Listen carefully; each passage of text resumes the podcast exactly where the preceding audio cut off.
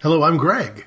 Let's have an inappropriate conversation about just one more thing. You see, there's something that's been that's been bothering me, and I I just have a couple questions about it.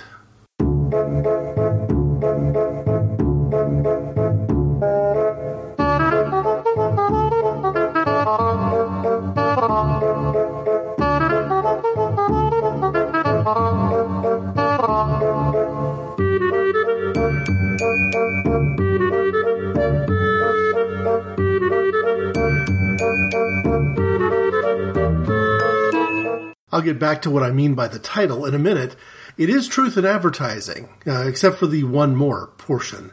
I've got several questions and I want to answer them in this particular inappropriate conversation in the form of questions. See, I probably have avoided the issue of immigration and questions related to immigration policy for far too long, and I'm going to have to address the issue in the form of questions, I'm afraid. But first, I've got another question related to the current opening in the U.S. Supreme Court. And it comes down to this. What does it mean for a shortlisted Supreme Court candidate or potential or nominee, Brett Kavanaugh in this case, to suggest that the President of the United States cannot be indicted? Or that, in his opinion, the Congress should act to make sure that the U.S. President isn't distracted by having to answer legal questions and challenges. I asked the question because for me, it seems like our form of government is one of the best forms of government in the world. And as the cliche goes, maybe one of the best forms of government in the history of the world for managing exactly that. We have checks and balances. We have a balance in the way power is shared. And we have clear succession planning, not just for a permanent change like the resignation of a president, Nixon in the 70s, for example, but also for a temporary change. Reagan in the 80s, where it was necessary for a few days for Reagan to recuperate from gunshot wounds. We have a system in place that if the president was so distracted by lawsuits, civil or criminal proceedings, or other questions related to corruption, that there's nothing stopping the president from stepping aside for a few weeks or even months.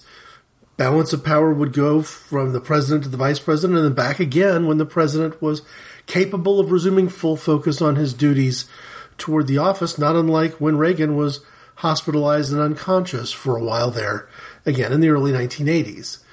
But to suggest that the President of the United States cannot possibly be indicted raises a question for me that I first took a shot at answering on the Inappropriate Conversations Facebook page with a line of thinking that, that goes something like this people who believe the president of the United States cannot be indicted because uh, he is president and it would be disruptive or something like that. You may think you're offering a political perspective on corruption charges, which, by the way, tend to be what the founders of this nation had in mind when they called out high crimes and misdemeanors. Not the kind of thing that our founding fathers wanted us to turn the other eye about and ignore for two, three, four years or eight years. They've set up a system in the first couple of articles of the Constitution for us to do something about it proactively. But it's worse. You are saying, in this point of view, albeit otherwise political point of view, that nothing can be done if the president personally ordered, say, very young refugee children who'd been taken from their parents to be delivered to the White House and raped repeatedly by him.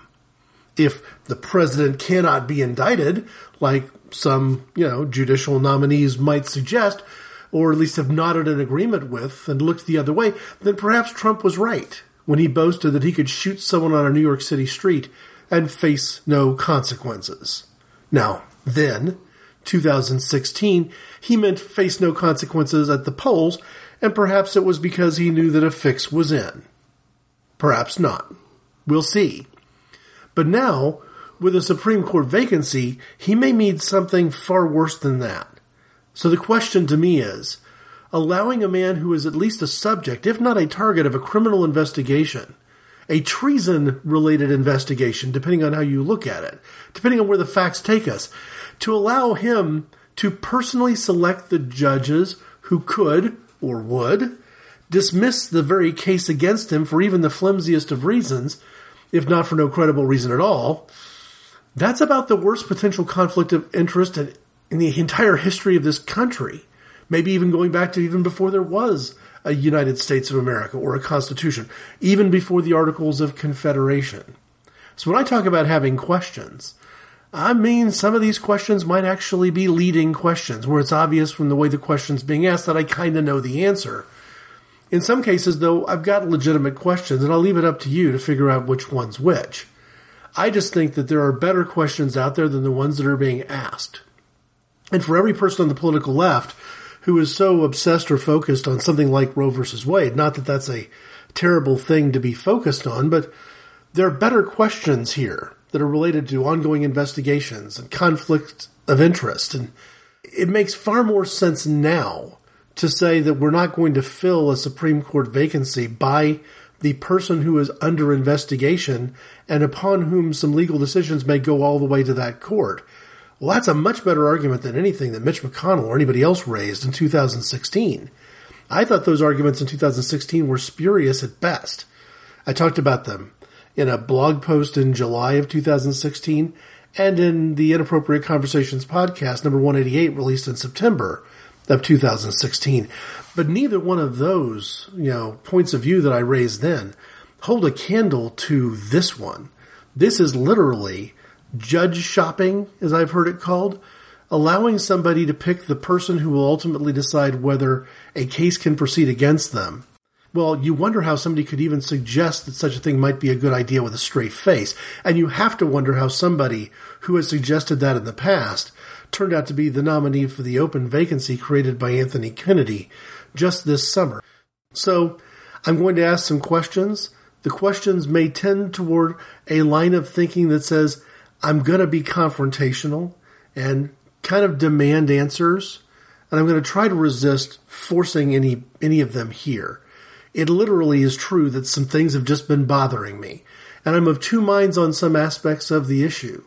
It's almost like I've been talking to my wife in recent days, and, you know, I have some questions. I've heard stories. She's been preying on ships and settlements for near ten years. Never leaves any survivors. No survivors? Then where do the stories come from, I wonder?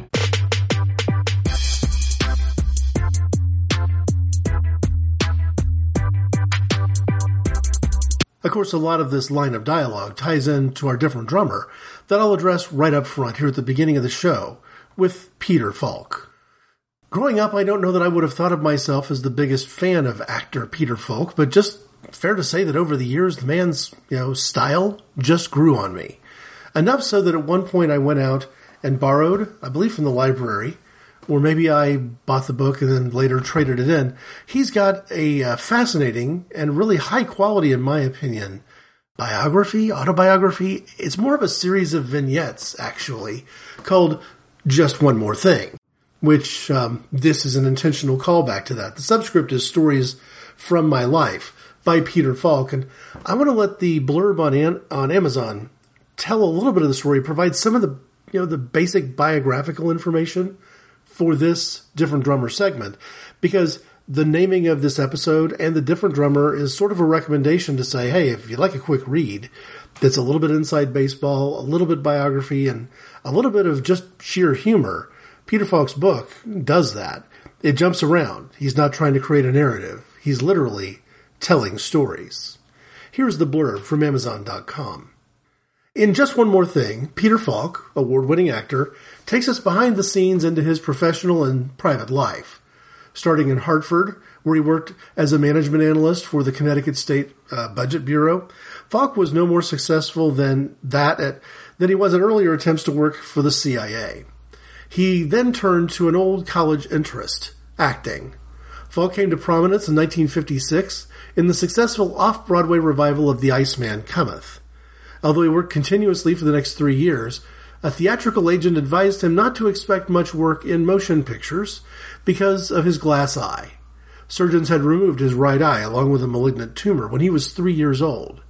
But in 1958, Falk landed his first movie role, Murder Incorporated, and was nominated for an Oscar.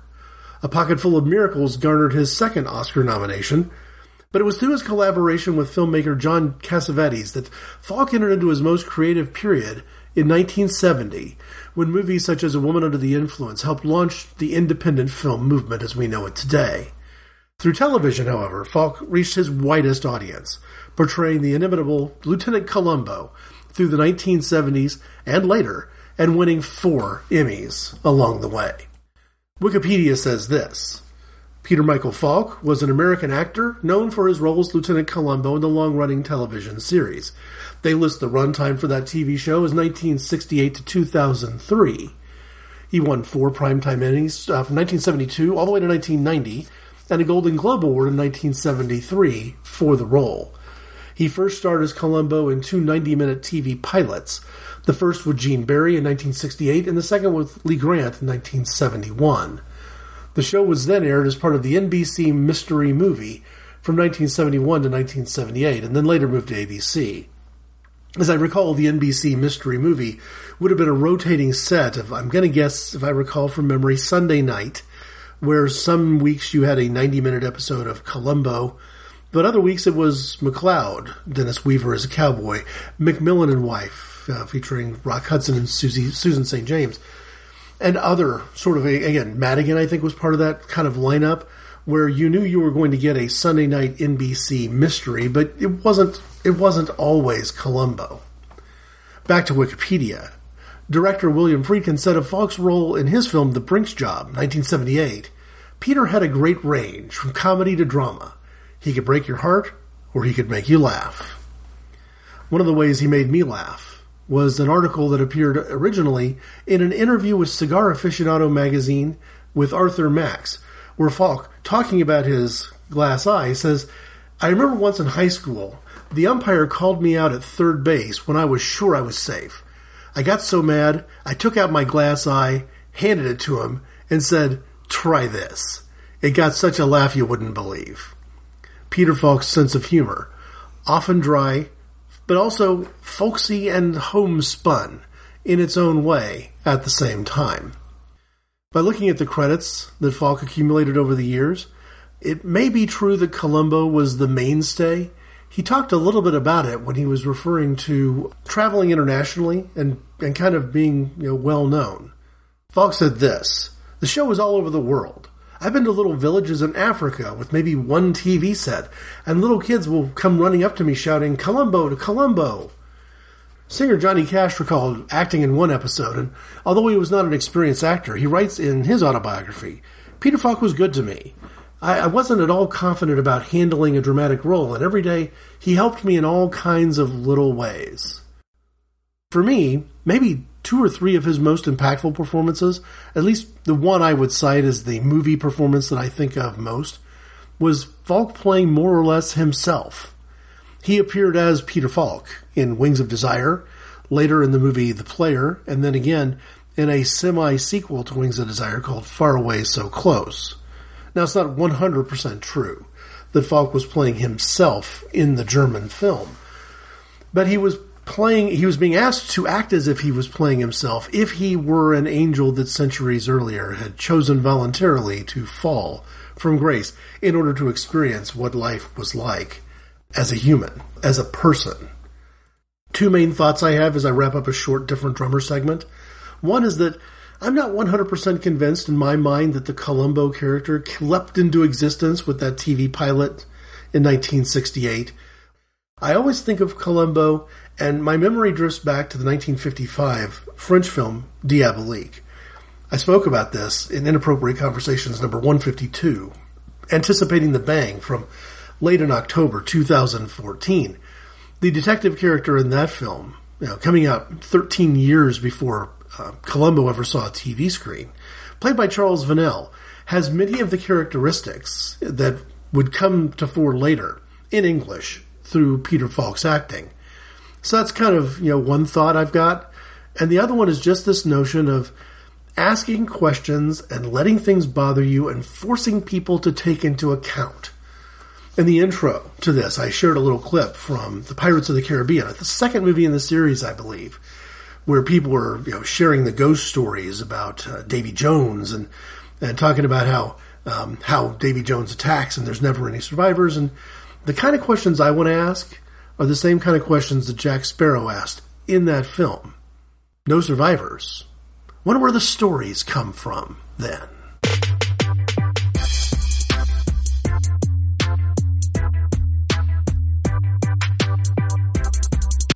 In 1972, American TV networks canceled 12 TV shows for crimes they didn't commit.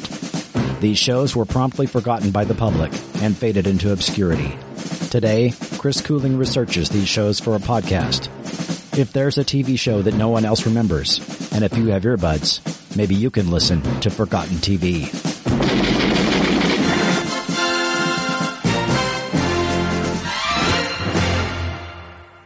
It makes sense with a different drummer that's focused on a uh, world famous and beloved TV character that I might be introducing a new promo this week for a podcast called Forgotten TV. I first heard and encountered this podcast through a Forgotten Films podcast. The most recent episode at the time I'm recording was an episode about Doc Savage, Man of Bronze, 1976 theatrical film that I can remember seeing in the theaters, and actually can remember for a couple of years after that being really disappointed that what seemed to be an inevitable sequel had never come. I've got friends, uh, uh, current and formerly on the Starbase 66 podcast, who also have fond memories of Doc Savage as a character, perhaps remembering the movie as I remember it. And when I went to listen to um, two fans talk about that film in the Forgotten Film podcast, turns out one of them has his own podcast called Forgotten TV, and I liked what I heard enough on the first podcast to jump over and give this other one a try for the first time. That's the promo I shared in the outro of The Different Drummer, and I really wanted to specifically cite one episode that at least you know, was right in my wheelhouse. There's several episodes at the podcast website, www.forgotten.tv, but the one I want to cite was the episode released in November last year. It's the Forgotten TV episode about creepy TV monster movies of the 70s, and does a good job talking about The Night Stalker and uh, Dark Shadows. Gargoyles, in particular, was the one I was interested in, and the Trilogy of Terror episode, Amelia, that everyone thinks of immediately when you hear the words Trilogy of Terror, if you understand horror TV of the 1970s to even the slightest degree. But what really brought me in was the way that the podcast framed up the idea of made for TV movies in general, the ABC movie of the week in particular, and kind of walked through several examples, some in some pretty good detail. It reminded me of uh, my first year of this show, Inappropriate Conversations, number 42, January of 2011, the morning after, for made for TV movies. So I'm happy to bring this promo and put it into the mix. The latest episode of Forgotten TV is about time travel. I like it when the show deals with more than one thing, but more than one thing where there's a thematic link um, Forgotten TV is something I'm going to continue to pursue, even when he's remembering shows that I never saw. Hey, everybody, this is Taylor. And Taffy. Ed or Dan. And we want to talk to you about a great opportunity. is this an infomercial? Or a timeshare. I was going to say, this is an infomercial. Yeah, we want to talk to you about Pride 48 this year. Yay! The annual Pride, yay! The annual Pride 48 Expo is coming back and it is August 24th through the 26th of 2018. And it's not in our usual place. We're going someplace new. Taffy, where are we going? Um, we are going to the one and only New Orleans, Louisiana. That's right. Mm-hmm. Now, At the Holiday Inn Superdome. Yes. Did she say that correctly? Is it New Orleans or New Orleans? New Orleans. Or is it Nolans? No. I, am not. I'm not proper Southern enough to, or proper Cajun enough to say Nolans. So I would yeah. just go with the New Orleans. New okay. New Orleans. All right. So and it is it is going to be a lot of fun. It is going to be as we said August 24th to the 26th at the Holiday Inn Superdome. We uh, what what what what can we expect at the Pride 48 Expo? I think Rodan put it best when he said it's a Pride 48 petting zoo.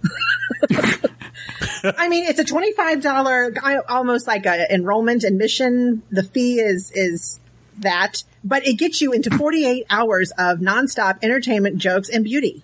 I mean, really, you can't put a price like, tag on that. Yeah, it's like the pimp cover. That's what you have to pay the pimp.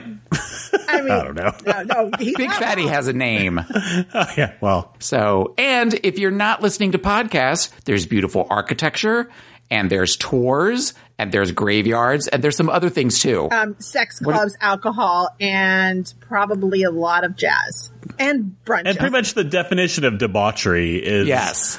all down the Bourbon Street. Yes. And and we've learned that in New- New Orleans, I will eat popcorn off a dirty chair in a gross bar without being Yes, you without no no willingly.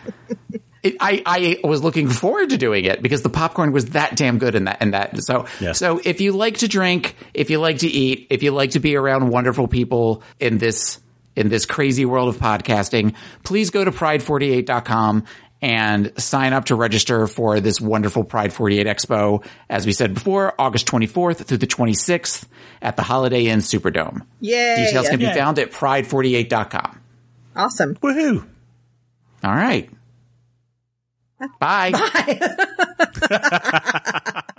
For now, though, let's hit a set of questions. I'm walking lightly, and I'm walking lightly for a few reasons. I'm wording some of these as questions because I legitimately don't know the answer. Some as questions because I kind of know the answer because this process has forced me to do more research than I'd ever done before. But some of them, the questions themselves are a little bit contra- confrontational. But I've got to be careful because I have never personally lived that close to the southern U.S. border. So I'm kind of aware of the fact that there may actually be legitimate challenges in, say, a 100 mile cut that you know follows along from, uh, at the very least, California, Arizona, New Mexico, and Texas, and maybe further. You know, I think that South Florida has a different set of challenges, but I've never lived there either. So I do come to this with questions rather than answers, and a point of view that is somewhat tentative because I haven't necessarily walked the walk. Here's the thing though. Most of the people that I encounter who have really strong opinions about this also have never lived anywhere near places like Brownsville, Texas or Del Rio, Texas, or for that matter, Tucson, Arizona. They haven't walked the walk either. But in the interest of being deferential, let me ask this let me ask a question first and kind of give a, a point counterpoint. How could the number of immigrants who are coming here illegally be so large if we want to dismiss it as a minor, small scale event? You know, so I think it's important for us to understand that there there clearly are a lot of people crossing the U.S. border illegally, and that that has to have at least some impacts on social services, but maybe social services in a far more indirect way than than some would suggest. We'll get to questions surrounding that too. But then there's a counterpoint to this that asks the question of how could this be a past administration issue, something that could be laid at the feet of people named Bush or Clinton or Obama, if the scope has just hit us now. So I'll raise some specific questions. I don't like blame being cast on President prior to Trump. I guess would be the way I'd word it. So you can anticipate some leading questions, but not every type of question is necessarily going to be leading. So let's answer this one. Are we experiencing a net outflow of undocumented immigrants to Mexico? In other words, is the number of people crossing the border coming to the U.S. less than the number of people who are going away from the U.S.? And signs strongly point to yes there. And this, I think, will catch a lot of people who know me, a lot of people that I know, probably very much by surprise. Because there's this popular notion that it's the other way around. That, you know, to hear the Trump administration describe it, we're literally drowning in illegal immigration. But a PolitiFact.com article posted through Wisconsin by Eric Litke just uh, April of this year, right around the time that the Trump administration blew up its zero tolerance policy and created the crisis of children separated from their parents that we're facing today, with a headline that kind of provides a potential answer to this question. Yes, we are experiencing a net outflow of illegal undocumented workers from America back to Mexico. In other words, we are having more people return to Mexico than we are coming in. And if this were to, you know, continue um, unabated, then our illegal immigration problem would reverse engineer itself and potentially completely disappear. I realize that sounds naive. It is absolutely counter narrative. And I don't know whether I want to put too much stock in any assumptions made around this question, But the answer to the question does seem to be yes. In other words, we are not facing a crisis that is bigger than any sort of crisis at the border that we might have faced 10 years ago or 20 years ago or 30 years ago. When presidential candidates like Reagan and George H.W. Bush and President Reagan and later President Bush had a much more um, broad minded attitude, a drive high in steering, begin with the end in mind approach to addressing what for them was a much larger issue than anything that the Trump administration is blowing up about today. If this is the facts, what does it mean for so many Americans? And to be fair, it's almost all of the white nationalist camp, but it's probably not exclusively this quasi racist group of people uh, to disbelieve facts of that nature. And I tender this a little bit by just thinking to myself that just because the flow has slowed or even you know, begun to flow in the opposite direction in a big picture sense doesn't mean that there aren't still real impacts to consider. I guess it's in my nature to resist assuming that even a small amount of legal asylum seeking people could have no impact. And how are we managing the impacts that we have today? And surely there's a better answer than refusing to try, but maybe we could be managing things better than we are today. So let's talk about a few things that we do know and sort of get past the white nationalist disbelieve any facts kind of mentality and just put a few things out there that I think we could latch onto as true.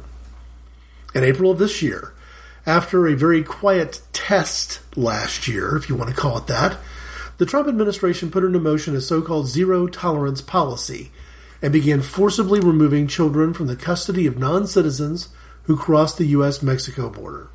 Also, more than 2,000 kids, probably more than 3,000 kids, have been separated from their parents in this manner with no clear process for identifying the children, being able to connect them back to the parents, and presumably not a very solid plan for returning children to their parents. What do we know about this policy and American jobs being lost or threatened? Well, here's the one job I know has been lost or threatened, actually lost in this case, as a result of Trump immigration policies and illegal immigration in particular. Rob Rogers was fired as the political cartoonist for the Pittsburgh Post Gazette by the Trump supporting publisher of that newspaper for depicting Trump snatching a kid from a couple at the border. That is one solid, clear example of a job lost because of this issue. And it ties into what I've spoken before, November 2012, Inappropriate Conversations number 105. I called it press coverage, and what I said at the time was the most most powerful person in any newspaper office is the publisher. And without knowing enough to call it out this way back then, it's still true now, the publisher is the most likely person in a newsroom to be a Trumpster. For other examples of jobs lost, I have a question about why there are any crops in any fields not being efficiently harvested today by Americans who, thanks to Trump and his policies, have these positions sitting somewhat, if not largely vacant. And um, why are Americans not just filling those jobs? These are necessary jobs. I'm not sure that I would call them good and well paying, but they're necessary jobs harvesting crops. And yet, Trump administration policies have made it very difficult for farmers to hire the amount of workers at harvest time that they've historically been able to hire. So we've got an example of a political cartoonist who definitely is a person who lost his job over the issue of illegal immigration.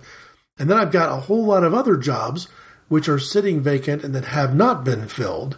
So in many ways, if this is a job creation strategy, it begs the question of why those jobs that have been recently created haven't been fully filled. Then the other thing I want to sort of ask kind of hypothetically, not so hypothetically, as the uh, GOP leadership and a lot of GOP followers are so quick to try to blame Democrats in the House and Senate or the Supreme Court or past presidential administrations, not just Obama and Clinton, but also Bush, in between, which political party is in a position to enact new laws, the kind of laws this president would sign? Who is currently the minority throughout all branches of government today. It is, again, actually, factually, obviously true.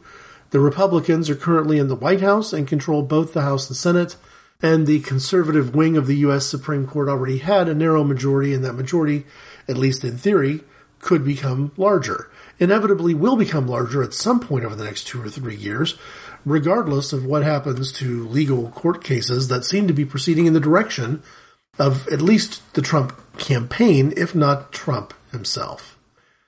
Some of this finger pointing and name calling, I think we can make this we can make this very simple, and I, I like the way that it was summed up by a particular person on Twitter named, or at least going by the name, Janet Snakehole.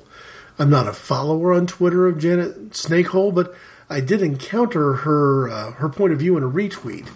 Basically, she quotes Trump, actually re- retweets Trump, saying this. The Democrats are forcing the breakup of families at the border with their horrible and cruel legislative agenda. Any immigration bill must have full funding for the wall, end catch and release, visa lottery, and chain, and go to merit based immigration. Go for it. Win. Typical Trump dialect, for want of a better word. Janet Snakehole's answer is this. I see you've reached the I don't want to hit the children, but you make me hit the children when you don't do what I say chapter in the Handbook for Abusive Husbands. So, my question is this fair? Or more to the point, how is this not a fair retort? Is Trump and his support from Stephen Miller and Jeff Sessions little more than an extortion racket to force taxpayers to pay for a wall that Trump said would be fully covered without a dime of taxpayer money? Before you answer, consider this report from June 16th and think about how carefully any nuanced meaning um, you might find between the definition of concepts like negotiation and extortion. From Kate Sullivan at uh, CNN Politics, this is from June 16, 2018. The website is amp.cnn.com slash CNN. And it basically goes to, uh, it answers the question of whether I'm being unfair to Trump by suggesting that he is using the separation of families at the border as a way of trying to get his wall paid for by U.S. taxpayers. President Donald Trump suggested Saturday that he is using his administration's separation of families at the U.S. border as a negotiating tool to get Democrats to cave on his immigration demands, which include funding for a border wall, curbing legal immigration to the U.S., and tightening the rules for border enforcement. Trump again falsely blamed Democrats for his administration's actions and said they could put a stop to the family separations by working with Republicans in Congress. Nearly 2,000, at the time, immigrant children were separated from parents over a period of about six weeks from April and May, according to the Department of Homeland Security. Trump wrote in a tweet, Democrats can fix their forced family breakup at the border by working with Republicans on new legislation for a change. So clearly, if the people who knee jerk respond with cries of fake news every time they hear something that they don't like or that they find personally or politically embarrassing, would like to suggest that the question that I just asked was some sort of fake news or spin, I think the answer is obviously false. From Trump's own tweets, is this little more than an extortion racket to force taxpayers to pay for a wall that Trump said would be fully covered by creating a crisis of separating kids from parents in a way that he is in no way required or mandated to do. This is not just a, a rhetorical question. And I think that's maybe one of the ways that you can almost separate who we ought to be listening to on either side of the political spectrum and from within either one of these political parties and who we should ignore. We should ignore the people who have what I would describe as a, a zero degree ability to exercise empathy. Can we ignore the emotional signs of trauma from very young children taken from their parents in this manner? This isn't speculation.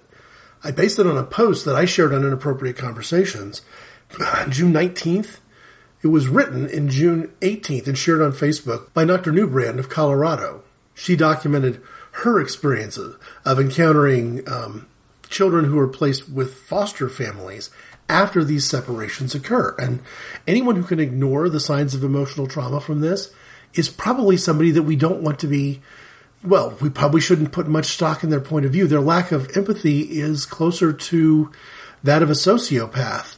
than that of anyone with genuine political leadership. Will the creators of the very problems we now say, perhaps in the over the top presumptions that we already fear, disaffected, dangerous youth born of abused immigrants roaming our streets, terrorizing our towns, you know, the people who suggest that we should be afraid of these things seem to be actively engaged in creating those very problems. Oh, maybe not this week or next week, but if you look at what happened in Romania under Ceausescu, and not the point when Ceausescu basically banned all abortion and contraceptive and tried to force his country into a, a mass of, of childbirth, including a lot of unwanted pregnancies delivered into childbirth if you don't know what happened 15 years after that, then you probably should go back and reread the uh, the original Freakonomics book by uh, Stephen Steven Levitt and, and Stephen Dubner. I cited Levitt as a different drummer in the first year of Inappropriate Conversation. But if you bring in a group of children, rip them from their families, traumatize them, isolate them in a country where they're likely to continue to be vilified if this Trump era doesn't take an about face and do so very quickly, what do we think these kids are going to grow up to be in this country? I, I've got kind of a personal notion that you're always going to resent the people who resent you. And I'm not sure that this is a level of resentment that we would, if, if it wasn't being sort of temporarily halted at 3,000 kids, had this thing continued to what might have been a logical end of 60,000 kids or 70,000 kids, I think we'd be asking for real trouble because the Trump administration doesn't seem to have a great way of returning these kids to their parents, even at the point that the parents themselves are having their calls for asylum rejected and are being deported back to the countries where they came from. It seems like in most cases, those parents are leaving here being deported without their children. What are those children going to do, even if we allow them to live here and give them a path to citizenship? This is an extremely traumatic event. So, does a specific law mandate family separation in the detention of minors? The fact checking sites say no. Snopes, for example, says no on this one. Does anything say that Obama era guidelines are what is behind this policy decision? No, those refer to unaccompanied minors crossing the border. And to me, that leads me to an interesting sort of personal story that ties out to kind of my mantra on how I choose to handle Facebook. I may get to this just a little bit later, but first let me kind of bring up sort of something that I encountered unintentionally in my personal social media life. There are people in my personal life from my past that I don't engage with when it comes to political arguments. They have certainly proven to me over the last few years that their point of view is uh, firmly entrenched. Nothing that I could say could possibly address it or correct it. And so I've ignored these people. And I've been, you know, uh, on the receiving end of at least snarkiness, if not personal attack by some of these folks before, but I've got a, a personal mantra that I just don't unfriend anybody. But not unfriending somebody in a Facebook scenario is not the same thing as remaining consistently engaged. And for a lot of the time, I just let these people be who they are and kind of isolate them and remind myself that some people aren't worth the words. There are exceptions. When somebody says something that's clearly patently false and easy to correct, I still feel like it's an act of grace on my part to make sure that they know that what they're sharing is absolutely not true and proven to be false. I don't do it in a confrontational way. It's not a gotcha. It's just sort of a, hey, you need to know. This is, this is important. I think you'd want me to tell you. And even then, I've got some people in my world who are toxic enough that I don't even bother correcting them when I know that what they're saying is false because maybe deep down I have a suspicion that they know it's false too. And the last thing in the world they want is to be called out or corrected on it. And I've had a couple of those experiences where you just say, well, listen, if somebody's lying and knows they're lying, what's the point of telling them that they're lying? But my problem was one of those sort of lies, these uh, things about this being all Obama's fault and Trump having no choice and the law is the law, and all this other sort of stuff. I did, I wanted to ignore it, but I couldn't.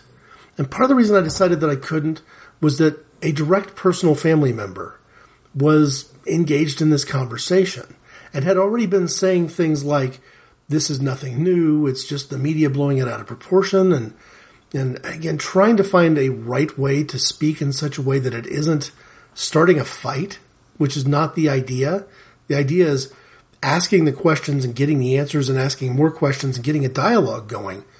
Not starting a fight, but if if this has been going on all this time, if this was happening under eight years of Obama and before that eight years of Bush and before that eight years of Clinton, why are we just now building tent cities? Why have we only just now gotten to the point where the number of children taken from the arms of their parents has become so explosive that we don't have enough places to house them?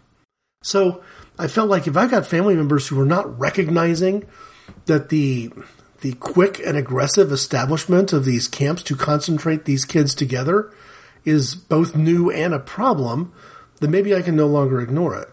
So when that family member, that loved one, didn't just like this post full of lies, but loved it, to use Facebook iconology, I decided I had to speak.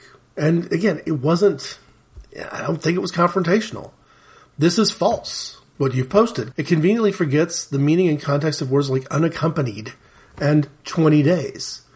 And then just to try to soften it, I said, Yes, Obama, Bush, and Clinton administrations made terrible choices.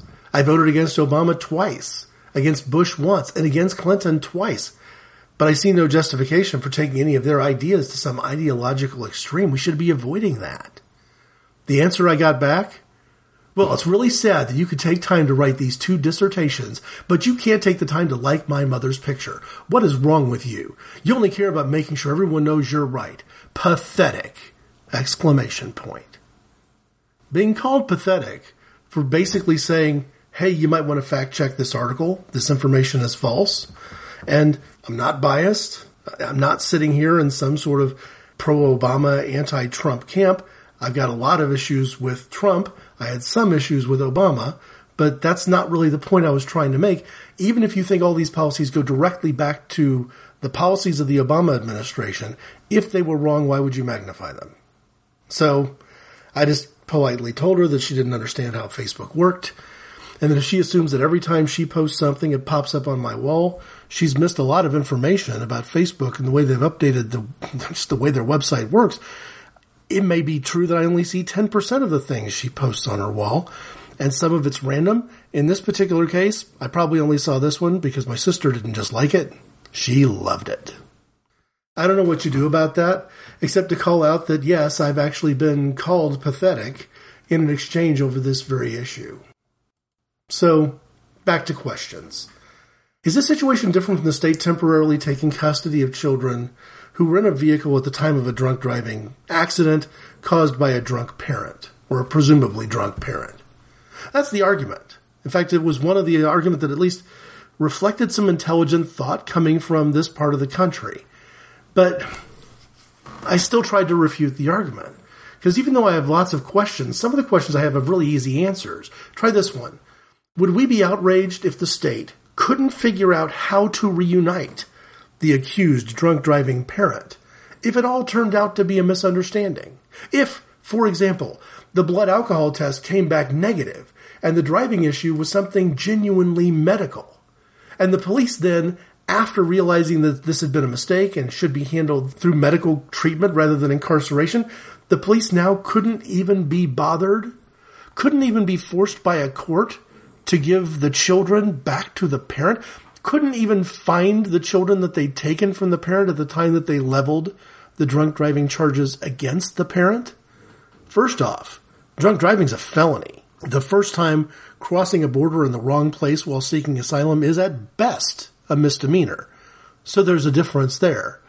But as a judge rightly said, in what can only be described as an angry temper from the court, basically called out that you actually get a receipt when you get booked into jail. This, you know, potentially drunk parent got booked into jail. I'm quite sure she, she ended up with documentation on how to get reunited with her purse when it was all said and done. How do we disconnect the current administration's adoption of a zero tolerance policy from the consequences of that policy? I engaged in what clearly seemed to be pointless conversations with old friends because I wanted an indirect way of saying, what the hell, people? This hasn't been, quote, going on like this for years, unquote, if we are building tent camps now to concentrate the refugee children. How do you reason with people who can't understand that plainly obvious concept?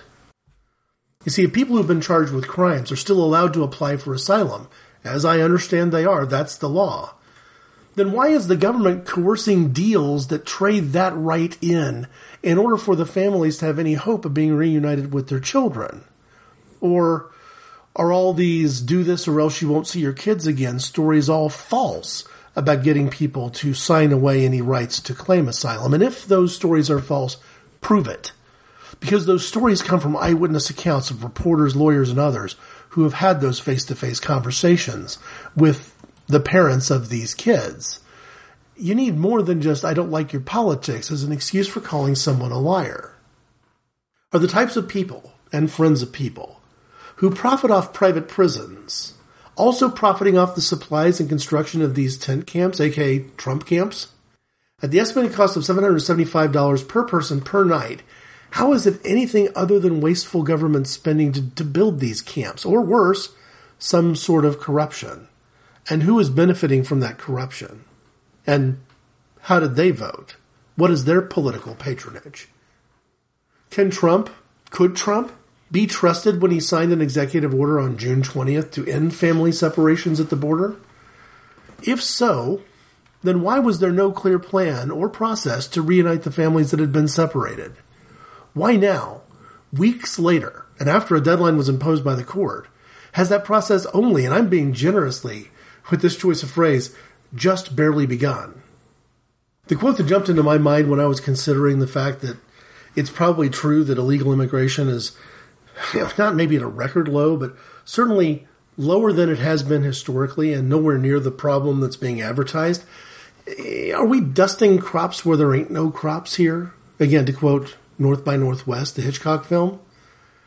I'm a big believer in not underestimating the impact of big numbers, even big numbers that are getting smaller. Back in June 2011, I recorded a two part inappropriate conversations on abortion. And the second part of that two part episode included some thoughts along these lines of what I described as numbers too impossibly large to be dismissed as small, and true even if they're diminishing it's worth the time to go back and listen to 10 agreements about abortion, parts 1 and 2, because I basically asked the question of even when you get down to taking the bait of the sort of quasi moderate pro life position of banning 97% of all abortions, the 3% you're left with is an impossibly large number. So it's possible that even if the numbers of people coming across the border illegally are currently being dwarfed by the numbers of people who are returning the other way, it still might be a large enough number that it's hard for people to handle, that we don't have the right kind of structures in place to deal with it. Having said that, genocide is the wrong way to send a message to the world, even a message like stay the hell away. Did I say genocide? Well, what is the definition of that word?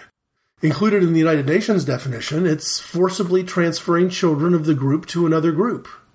It is a form of genocide to steal someone's child, particularly for ethnic reasons. And it is therefore not adoption to give that child to someone else.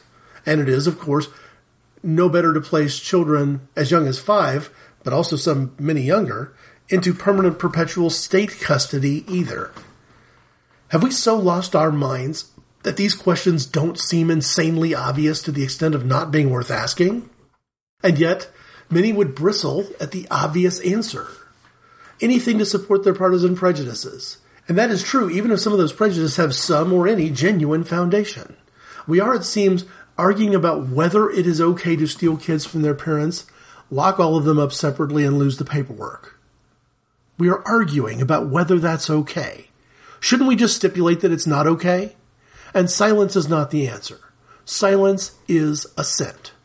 Years, or perhaps decades from now, there's going to be a lot of people who are silent right now that I know who will insist that they remember speaking up. My guess is that they will forget about how little they spoke and how much of it supported our president rather than common human decency. Their silence is empowering the worst behavior of our country in decades, and it isn't like we haven't done some very bad things across those decades. I've spoken before about not voting for Obama. I had my reasons. and targeting American citizens for assassination by drone was among those reasons. But this is worse. This is a form of genocide. One of the movies I enjoyed the most in the last couple of years, it was granted during a period of time that I wasn't seeing just a ton of movies, but The Big Sick was one of the ones I saw.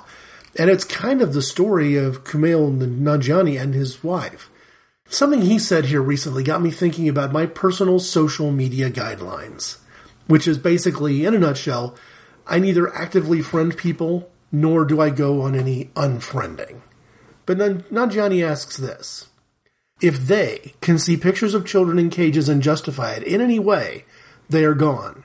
It is a waste of time and energy. Sometimes you have to cut people loose. Okay. I have friends within my circles who perhaps have been relieved that I no longer offer any words of counsel or correction to them, that I no longer challenge them when they are wrong. They should not be happy about being ignored right now. It is not a good sign. They are within just a whisker of being cut loose. This is my struggle, and the struggle is real. I can't reach people if I cut myself off from them. But what if there's no hope of reaching the my facts are better than your facts crowd anyway? As I've noted here before, I've been taking insults for even trying to very politely provide facts and clarifications. Quoting someone, I believe on Twitter, named Ron Denbleicher. People say you shouldn't lose friends over politics, but hear me out. It is very okay and in fact good to lose friends who approve of keeping children captive in order to negotiate the building of large walls. It's okay to lose friends who approve of keeping children captive in cages in order to negotiate the building of large walls. Okay, finishing it up, leaving the personal stuff behind, I have a set of questions that I also think people will delude themselves about in the future. What is MS 13? Do you know? When did you know? Who told you? How did you find out? Is this the latest boogeyman created by people who are far more invested in fear than faith, including, perhaps especially, the religious right? Has MS 13 been organizing for the purposes of foiling immigration laws? Does MS 13 pose fake, poses fake families at the border? Is MS-13 taking over the border, our country, the world? Have you seen this? And how do you know? Has MS-13 generally or overwhelmingly targeted American citizens or immigrants preying on the most vulnerable within their own ethnic community? Do we have any reason to believe Trump's biased fear-mongering approach and his track record with what we might generously call struggles with race relations that he'll deal with a genuine gang problem effectively? You know, except the very first and last of this series of questions, these came from Hannah Dreier at ProPublica on June 25th of this year, speaking from experience and telling us what she actually does know about MS-13, which is more than I will ever know, I believe, about MS-13. And I think that for a lot of people that I've been interacting with, MS-13 is just this year's Ebola just the next boogeyman to prop up to scare people into voting the way you want them to vote during midterm elections. If I've achieved my goal with this inappropriate conversations, somewhat ironically, it has been to reveal that I don't know much about illegal immigration and things like MS 13. Fair enough. Better to admit ignorance and ask questions than listen to lies and make horrible decisions from a confused set of false confidence. I do know a few things. Some you can't help but learn by merely asking such questions. With credit to a Colorado lawyer named Eric Pavry, Director of Family Immigration Services at Catholic Charities, and some friends of mine in the ministry. Here's what I know. If you have a family member who is a U.S. citizen, it still takes at least one year and up to 22 years before you can petition for citizenship. Presidents like Bush, both of the Bushes, and Obama have an unusually high consensus view about paths to citizenship that differ notably from Trump. Non-citizens who have no green card cannot receive benefits like Medicare, Medicaid, SSI disability, social security payments for seniors, food stamps, etc. They cannot receive such benefits. So every time someone someone talks about people coming over here and getting a free ride and getting their health care paid for, it's actually not true. What is it that they can get? Public education for K through 12, emergency room services to a degree, and the WIC program, which is basically milk and food for pregnant mothers, along with the services of police and fire, so emergency services. Surely we don't want firefighters deciding which houses to put out in the midst of a massive inner city blaze, right? That's not the right time to decide whether this building on fire, which could easily catch other buildings on fire, doesn't matter to us because illegal immigrants live there. Or even, in Trump's mind, legal immigrants. He's trying to change the reality for both legal and illegal immigration. And what about public education? Well, if we are going to have people living among us, we're better off if they've got an education. Likewise, if a child born in this country is going to be a, a U.S. citizen, or at least have a path to citizenship, we might want to do what we can to make sure that's a healthy pregnancy. And as far as emergency room services go, it is still true today, despite the efforts of some libertarians, that doctors have an oath to first do no harm. If you show up at an emergency room, you're going to get emergency room services. Now, it's not going to get paid for by taxpayers like you and me. It's going to have to be paid for by either the person who came in and received those services from whatever salary they're making as an immigrant in this country, legal or otherwise, or it's going to end up being part of the cost of future medical care by everybody else, just like all other indigent care provided in emergency rooms all over this country. So, we're not going to let people die on the street right outside the hospital because they don't have the right paperwork to get in and get emergency room care. We're not going to take future U.S. citizens who are unborn and enact some sort of twisted pro-life policy where they don't get prenatal care because the mom isn't a U.S. citizen.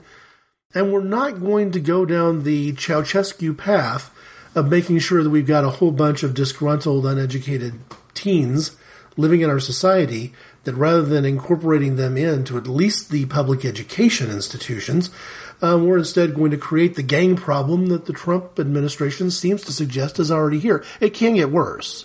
It can get worse if we change some of these policies.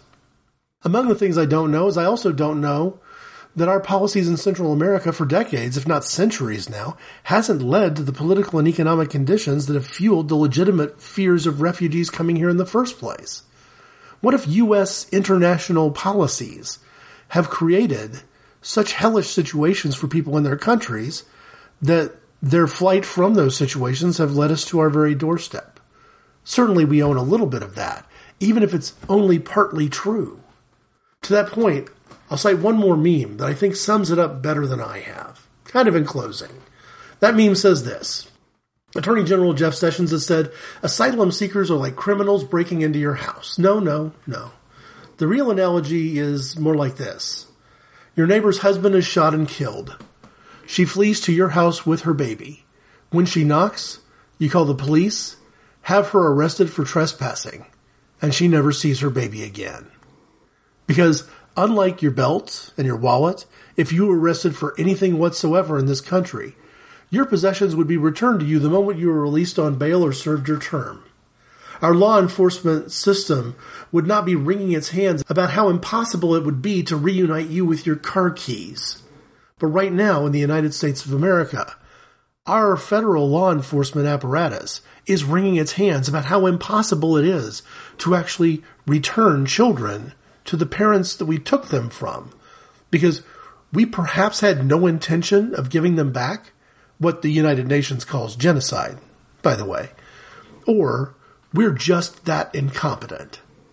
So I've got lots of questions. Lots of questions. Including, what are we going to do about this situation? The apathy or the antagonism of those we've always believed we could trust? People who probably represent the very soul of our so-called Christian nation, if you believe the sort of the conventional quote unquote wisdom about the Bible Belt, the very people who would consider me pathetic for even asking. If you'd like to put some dialogue into this conversation yourself, and clearly I would welcome it, because I don't have all the answers. I'm not sure I even have all the questions, but it was worth an hour to try. I can be reached at ic underscore greg at hotmail.com. I'm active on Twitter. I'm at IC underscore Greg there. Uh, Inappropriate Conversations has a Facebook page. It's listed as a cause, and most of what I have shared are questions that have arisen from stories and articles and frankly questions that have been raised online that I've shared on that Facebook page. Inappropriate Conversations also has a presence on SoundCloud. I use it as a way to provide a clip of past shows and give people an audio hint as to what the content of previous Inappropriate Conversations and even now the Walk the Earth podcasts have in them. For now, though, thanks for listening.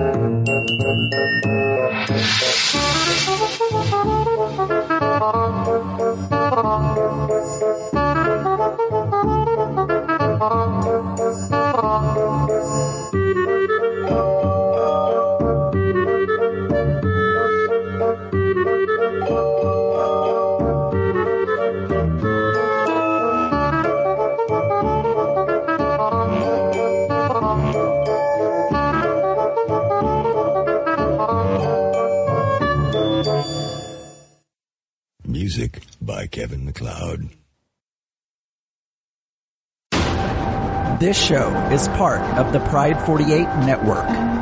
Find more shows over at pride48.com.